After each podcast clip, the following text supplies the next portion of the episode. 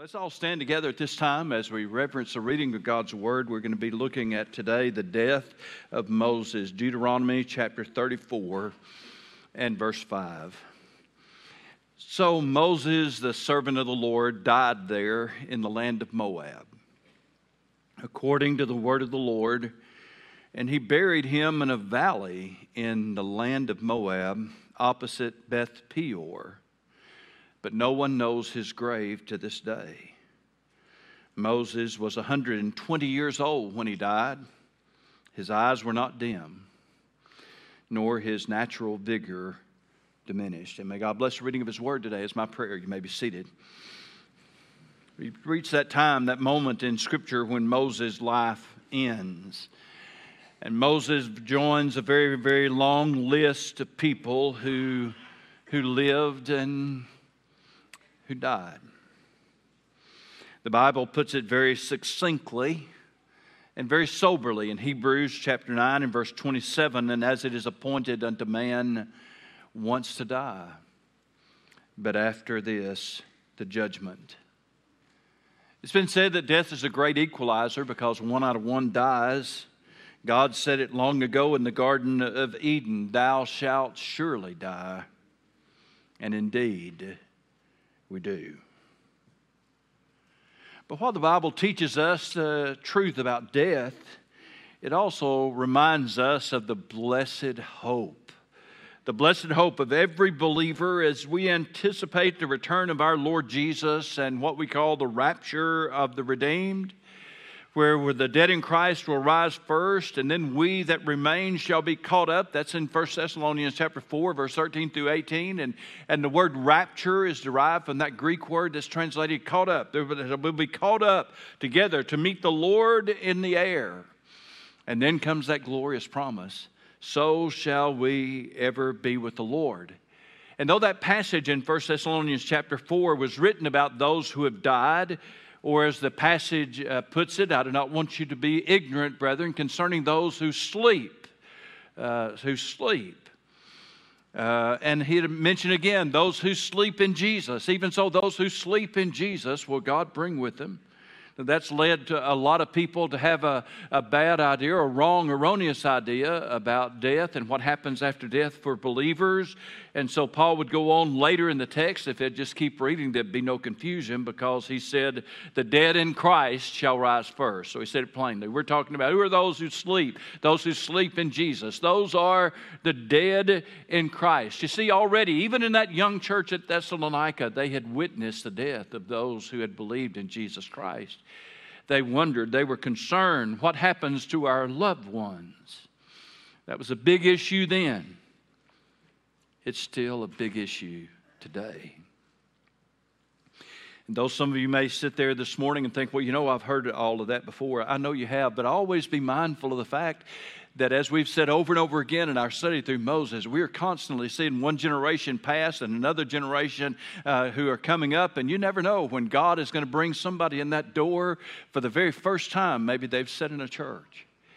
Uh, maybe they don't know anything about God or anything about the Bible. I hear that testimony more and more and more. So you can enjoy it, even as for some, it might be uh, the best news they've ever heard that death is not the end.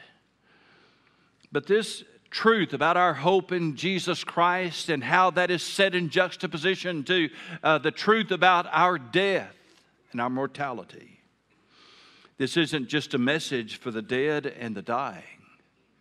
It's not just for funeral services. Remember, uh, Paul wrote about this in letter after letter after letter in the New Testament. And that reminds us that it's not just for the dead and for the dying, but this truth is for the living, those who are alive. And we need to know about this. Uh, the great preacher W.A. Uh, Criswell very famously said, You're not prepared to live until you are prepared to die. And there is a way to be prepared to die. I did not say that we must be ready to die. I said you must be prepared to die. There is preparation that must be made. I've often longed for the ability that insurance salesmen have because they can tell you, you know, man, one of these, you're, you're liable to die anytime and you need to leave your family taken. You need to make some preparation. and they'll have you signing on the dotted line and writing them a check. And yet, people listen to preachers day after day, Sunday after Sunday, telling them, you need to be prepared. Death could come at any moment. And I see people walk out like I've recited a nursery rhyme. There's preparation that must be made for death, and you're not prepared to live, really, unless you've made that preparation for death. We've considered the life of Moses for some time. There's a last chapter, and this is it. Moses died.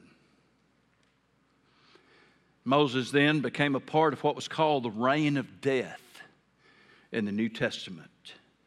As contrasted with the reign of life, then, that comes through the resurrection of Jesus Christ. He wrote about, Paul wrote about it in Romans chapter 5, where he said, For if by one man's offense death reigned through the one, much more those who receive abundance of grace and of the gift of righteousness will reign in life through the one. Jesus Christ. I'm glad I can stand in this pulpit this morning and tell you that yes, death reigns, but Jesus Christ reigns. Right? There's a reign of death, yes. But there is also, thank God, through Jesus Christ, a reign of life. 1 Corinthians 15 22 famously said, As in Adam all die, even so in Christ shall all be made alive. And every person on this planet this morning is either in Adam or in Christ. People are in Adam because you've been born. There's no other way to be in Adam except to be born.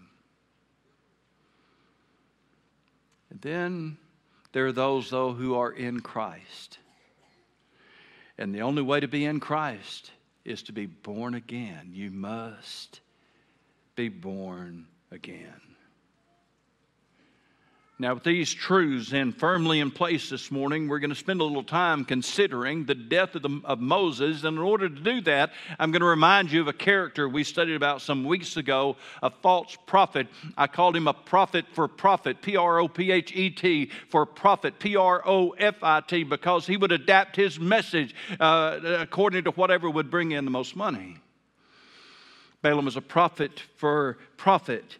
He was a seer and a diviner. He was in touch with the dark spiritual underworld and he was hired to curse Israel.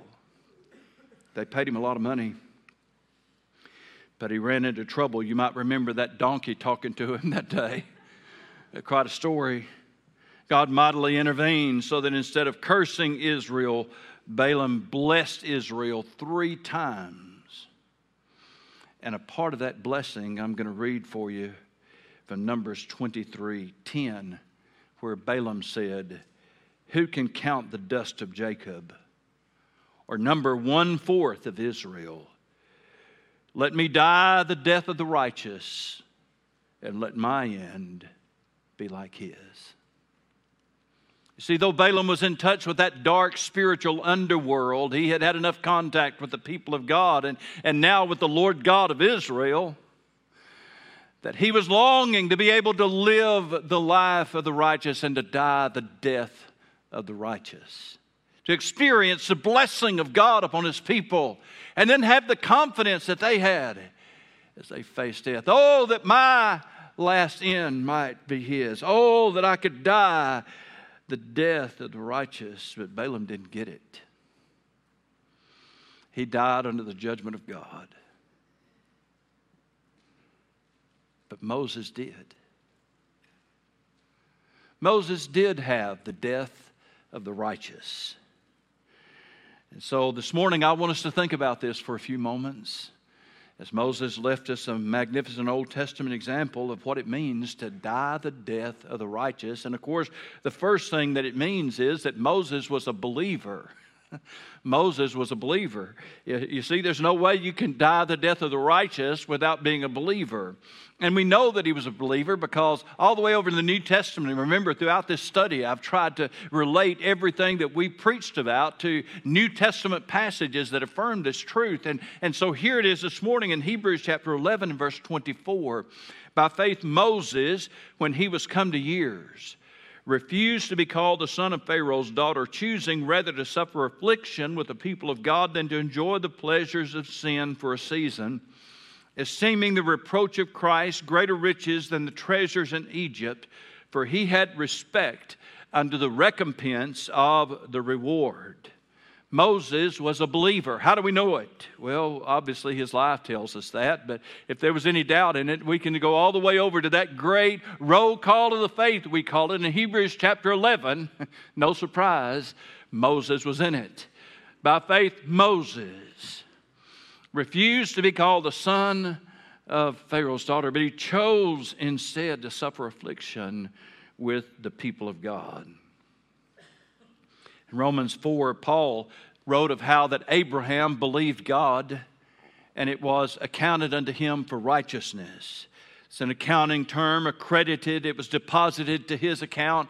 Abraham believed God, and it, then, that faith that he had, was deposited in his account, accredited to him for righteousness. Uh, so that we are justified by faith. And Abraham is God's exhibit A of that in Romans chapter 4. What was true of Abraham, uh, then, according to the writer of the book of Hebrews, chapter 11, it was also true of a long list of other characters, including Moses, who believed God. And it was counted then unto them for righteousness. Now, theologically, we call this imputed righteousness. It is the kind of righteousness that comes to us when we believe on the Lord Jesus Christ because we had been convicted of our sin by the Holy Spirit under the preaching of the Word, which is what the Holy Spirit uses to convict us of our sin. We are aware then that we are a sinner. We're aware then that the wages of sin is death. We are aware then of the convicting power of the Holy Spirit that we then have a sin problem that we cannot cure for ourselves. And at that moment, then, we hear the best news we ever heard that Jesus Christ died to save sinners sinners. Well, I'm one of those. I got good news for you today. Jesus Christ died to save you. His death had your name on it. And if you believe on him, then the death of Jesus Christ is counted as your death as, uh, because that is the only payment for sin. The wages of sin is death. And when we believe on Jesus Christ, His death is counted as our life, His burial is counted as our burial, His resurrection then becomes our resurrection so that we can walk in newness of life through Jesus Christ. And because we believe on Him, then the Bible tells us we are a new creation. Behold, old things have passed away and all things have become new. Oh, what good news! The good news of the gospel really is. When we are counted righteous, then God has deposited the righteousness of Jesus Christ into our life, into our account, so that the penalty of sin that was on us, Jesus paid. Jesus paid. Jesus paid it all. Aren't you thankful, believers in Christ today? That Jesus Christ paid it all. But then that righteousness of Jesus Christ is then accredited to us so that not only is the penalty of our sin removed, but God looks at us and sees the righteousness of Jesus Christ. You say, How did that happen? I'm glad you asked that question. It happens by faith. By faith. Therefore, being justified by faith. So that while Romans 6:23 famously tells us the wages of sin is death, it also tells us but the gift of God is eternal life through Jesus Christ our Lord. So, when we consider these things this morning and consider the death of Moses as a believer and what it means to die the death of the righteous, we need that in our minds and heart. The truth of justification by faith. And the only way to die the death of the righteous is by faith in the Lord Jesus Christ.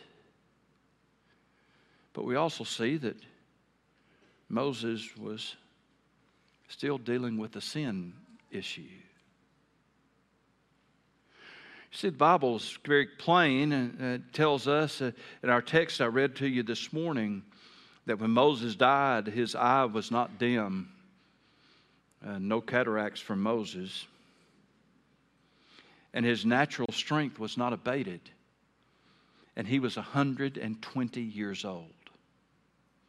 At 120, Moses was still a strong man. Moses still had good eyesight. Moses was obviously still a good speaker. He was able to stand and speak before the people of God for hours at 120 years old. He did not die of old age. They didn't lay Moses down in his deathbed and watch him just waste away, as we so often see in our world today. None of that with Moses. Moses was fine. He climbed the mountain, Mount Pisgah or as we called it in South Arkansas for some strange reason, Mount Pisky. I don't know why. He climbed the mountain, and there on the mountain he died. I rediscovered, I know I'd seen this before, but I'd forgotten it. I had it in my mind that Moses was buried on Mount Pisgah, but he wasn't. He was buried in the valley. The Bible says it very plainly. The plain of Moab, close to Beth Peor. Nobody knows where it is. God. God took Moses' life. God buried him. And God hid the gravesite. Now, Moses had believed God, but it was his famous lack of faith when he struck the rock twice that caused God to read off his death sentence not only his, but Aaron's as well. It was a serious matter. God intended that rock to be a picture of salvation in Christ, and we know that because Paul said it in the New Testament. That rock was Christ. And the picture is very obvious to us to see. Uh, Jesus Christ was once smitten, not twice. He was not going to be smitten twice. He was to be smitten, and then he was to be approached uh, with a request uh, Please, uh, give us some water, speak to the rock an act of faith. And it was a beautiful picture. And Moses got mad and messed it up. And God told him because of his sin, his lack of faith, he didn't believe God. Because he refused to make that step of faith, God said, You'll not lead my people into the promised land, you'll die. And God took him up on Mount Pisgah. He showed him all the promised land, and Moses died. But let's remember, though he died because of the judgment of God, remember, the writer of the book of Hebrews tells us they all died in faith. Hebrews 11. These all died in faith, not having received the promises, but having been, embraced them and having seen them afar off. They all died in faith. And he also tells us that they obtained a good testimony through faith. Moses had then what Paul called that righteousness of God, which is by faith. And because it is by faith, it means number one, our works cannot produce that righteousness. And number two, our failures do not take it away. It is a righteousness that is by faith. And so Moses died. Moses died because of his failure, because of a lack of faith, because of a faith failure. He didn't believe God the way he should have believed God. And it was at a critical moment. And as a leader, he paid a high price for it. Both him and his brother died. He did not get to lead them into the promised land. God had Joshua. It was Joshua who's going to do that, which was, by the way, the plan all along. But Moses still died the death of the righteous. And it's good to know that when we believe on the Lord Jesus Christ and we have trusted in Jesus Christ and his shed blood for our sins, then, and it bears repeating, our works don't produce that righteousness, and our failures don't take it away. it is the righteousness of God which is by faith. Moses had that. Do you? Do you? The second thing then about dying the death of the righteous was that Moses was faithful. Uh, Hebrews chapter 3 and verse 5. Again, we find that New Testament correlation. And Moses indeed was faithful in all his house as a servant for a testimony of those things which should be spoken afterward. Moses was faithful as a servant. And that tells us that not only do we believe on the Lord Jesus Christ, so it affects how we die, but we also believe on the Lord Jesus Christ, and that affects how we live. Moses was faithful in all his house. And it is, of course, significant for us to understand that though Moses got angry, and though Moses failed, and though Moses didn't believe God the way that he should, and though Moses would die under the judgment of God, the Bible still says that Moses was faithful in all his house. Aren't you glad that one mess up is not going to cancel all the times that we got it right with God? Isn't that great? Moses was faithful in all his house. Faithfulness, I've told you before, does not mean that we are sinless, but it does mean that we sin less, and it does mean that we serve more. Moses was faithful in all our house, and it's a great time for us to ask ourselves the question this morning are we being faithful in our house? The house of Moses in Hebrews chapter 3 refers primarily to the tabernacle that Moses built. Moses built it exactly the way God told him to build it. He implemented all the religious requirements that God gave him for worship in that place. He set up the tribe of Levi to be the, the servants in that place. Moses, you see, was faithful in all his house. But the house of Moses, glorious as it was, was merely a picture of the true house of God which was built by Jesus Christ. And all this plays out in the book of Hebrews, chapter 3, and it goes all the way over to Hebrews, chapter 9. Uh, that that house that Jesus built, uh, and that what Moses built was just a shadow, just a type, just a picture, a figure of the real house of God, which is built by Jesus Christ. And we have access into it, then we're told in Hebrews 9 12, by a new and living way because Jesus Christ obtained eternal redemption for us. So, though Moses was faithful in, our house, in his house and all his house, yet Jesus was faithful in his house. And because Jesus was building the real house of God as opposed to just the figure that Moses built, did just like Jesus was greater than the angels and all the other figures that are spoken of in the book of Hebrews. Yes, Jesus is better than Moses. Yeah, that's a big thing. But still, Moses, then, in spite of his failure, was able to die the death of the righteous. And first of all, that meant that Moses was a believer. But then it also meant that Moses was faithful. And if we think of faithful as meaning sinless, we're thinking wrong. Moses was faithful to do what God had told him to do. He was faithful in his house. And remember that in the Old Testament, God had a house for his people, but in the New Testament, God has a people for his house. and we start talking about the house of God in the New Testament, we don't have to wonder what that is. That is the church of the living God, uh, what Paul called the pillar and ground of the truth being faithful in our service? Are we being faithful in our house? So, the way that we die the death of the righteous in, Moses was a believer, Moses was faithful in his house. I love this. Then Moses left a blessing. Deuteronomy 33 is a whole chapter devoted to the blessings that Moses left. And I've just got verse 1 to put up on the screen for you today. Now, this is the blessing with which Moses, the man of God, blessed the children of Israel before his death. Now, Moses stands as a divider between what we call the patriarchal age of the Old Testament, uh, you know, with Abraham, Isaac, Jacob, Joseph, Job, all of those were in the time of the patriarch. There was a prophet patriarch in the family, and that prophet patriarch, the eldest, uh, became then the spiritual leader of the family. It was that that uh, Esau despised. He had no interest whatsoever in being the spiritual leader of his family, and we know that because he sold that for a bowl of beans. And a lot of good men today are selling out that privilege for a lot less. Because God still intends for the man, the husband, to be the leader of his household, the leader of his family.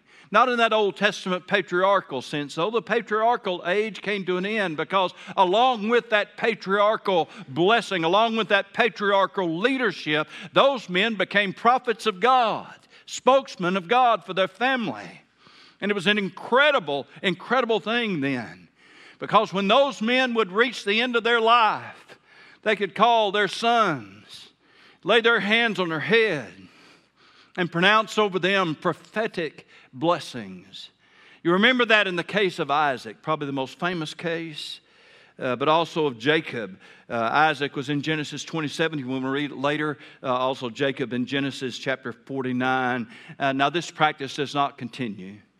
Though, like a lot of other things out of the Old Testament, there are people today who want to call that up and give you the idea that somehow, you know, as parents, we can lay our heads, hands on our children's uh, heads and, and bring them on them blessings and cursings like they did in the Old Testament. No, no. Moses was the last of the patriarchs for the people of God with the implementation of the law, you see, they had a new form of worship and a new place of worship with the tabernacle. Moses ended the patriarchal system. But as the last of the patriarchs, then, Deuteronomy chapter 33 calls to mind that, Jake, uh, that Moses then read all of those blessings or gave all of those blessings over the tribes of Israel. Don't have time to preach all of those to you this morning. Suffice it to say that he called them by name and he gave them specific promises concerning their future. And probably the most famous part of that promise of blessing out of Deuteronomy chapter 33 is in verse 27, where he says, The eternal God is your refuge, and underneath are the everlasting arms. And once again, we found out this morning that when we're singing that old song, Leaning, leaning, leaning on the everlasting arms. We're quoting, quoting Moses. How about that? Deuteronomy 33 27. The eternal God is thy refuge, and underneath are the everlasting arms. So Moses was the last of the patriarchs, and he was able then, before he died, to pronounce that prophetic blessing on his family. Now, that ended with the patriarchal age, but it does not mean that we are left without any ability today to bless our children. As they pass out into adulthood, there'll be maybe some special moments that you can create. And let me tell you, if a special moment happens between a father and his children before they pass out into adulthood, uh, let me tell you something, Dad, you're going to have to make it happen. You will have to make it happen. That time where you can sit down with your now grown son and about to be out on his own son and look him in the eye and give him some truth that he needs and do the same for your daughters. Look them in the eye and give them some truth that they need to face this world with. And we can still do that and we can make that moment special. But mostly, our ability to bless our children, listen to me today, is the cumulative effect of life and living that has such a powerful impact on our house or our household. So, for those who are believers in Christ, like Moses was, who live a life of faithfulness like Moses did, then both men and women can create a legacy that they pass along to their children, a blessing they leave behind for their children a legacy of faith in Jesus Christ, a legacy of serving God in God's house, a legacy then that will bless their children's, children's, children's, children's, children's. Dying the death of the righteous means that we're believers. Dying the death of the righteous means that we're faithful but then dying the death of the righteous means that we can leave a blessing, a heritage a legacy. And, and, and there's one more thing, and we're done. Dying the death of the righteous means that death doesn't get the last word. it means that death wasn't the end. Remember, Balaam said, Oh, that my last end might be like his. But now, wait, wait a minute, wait a minute, Balaam. Death, death is not the end for the people of God. Uh, death is not the end for those who die without Christ, you say. Well, that's true too. It's not like you crawl into a grave and pull dirt over your eyes and that's it. No. It's appointed unto man, the Bible says, once to die, and after this, the judgment. But those who die without Christ face eternity in hell. Those who die with Christ, oh my, the story is just beginning. Jesus gave us a great example of this in Matthew chapter 17 and verse 1.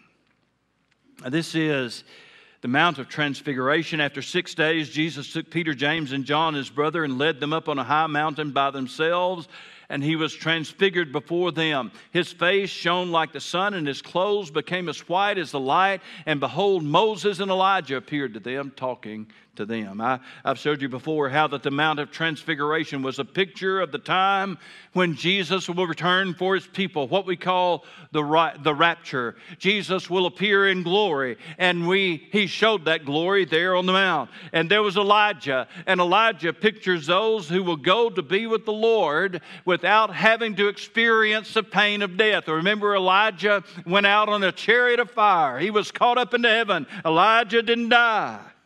I want to be one of those who are caught up into heaven without dying. Does anybody else here want that this morning? Amen. I want to be one of those. I, I'm listening for the shout. I'm, I'm, I'm looking for that. I'm hoping for that. That's why it's called the blessed hope of the people of God. And it may be closer than you think. It's probably closer than we all think. That's what the Bible says. And Jesus said, At such an hour as you think not, the Son of Man cometh. Moses, if Elijah pictures those who will go to be with the Lord without having to experience the pain of death, Moses then would represent those who are dead in Christ. And Moses is mentioned first, of course, because the dead in Christ will rise first. There appeared with Jesus Moses and Elijah. So, the last great thing we see this morning about the death of the righteous is that death is not the end for the people of God. God still has a plan for us. God is still going to work in us. God is going to continue to use us. The Bible says we'll live and reign with Jesus Christ upon this earth for a thousand years. Uh, we're passed into eternity. The whole point of Hebrews 11 then is that death isn't the end. And just because we die without receiving the promise doesn't mean that the promise has been nullified. That's Hebrews 11. Didn't mean the promise failed. So we wrap up this morning reminding you that Paul wrote in 1 Corinthians 15 26 that the last enemy that shall be destroyed is death. Jesus will reign until all of his enemies are subdued. Jesus is reigning right now. But the last enemy that is going to be destroyed is death. You see, believers in Christ still die. The pain of that parting is real and ongoing. We like to say, well, you know, I'm still above ground. And that's good. But it doesn't mean that we aren't dying, because we are little by little, day by day, moment by moment, suddenly then it all goes away. As in Adam, all die. It is appointed that a man once to die, and after this, the judgment.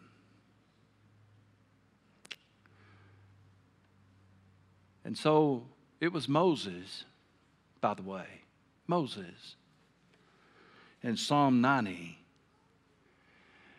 who brought up that whole subject of eternity. From everlasting to everlasting, he said, Thou art God. And yet here we are living day by day. And so in Psalm 90, Moses said, Teach us to number our days, that we may apply our hearts unto wisdom. What great truth that is for us.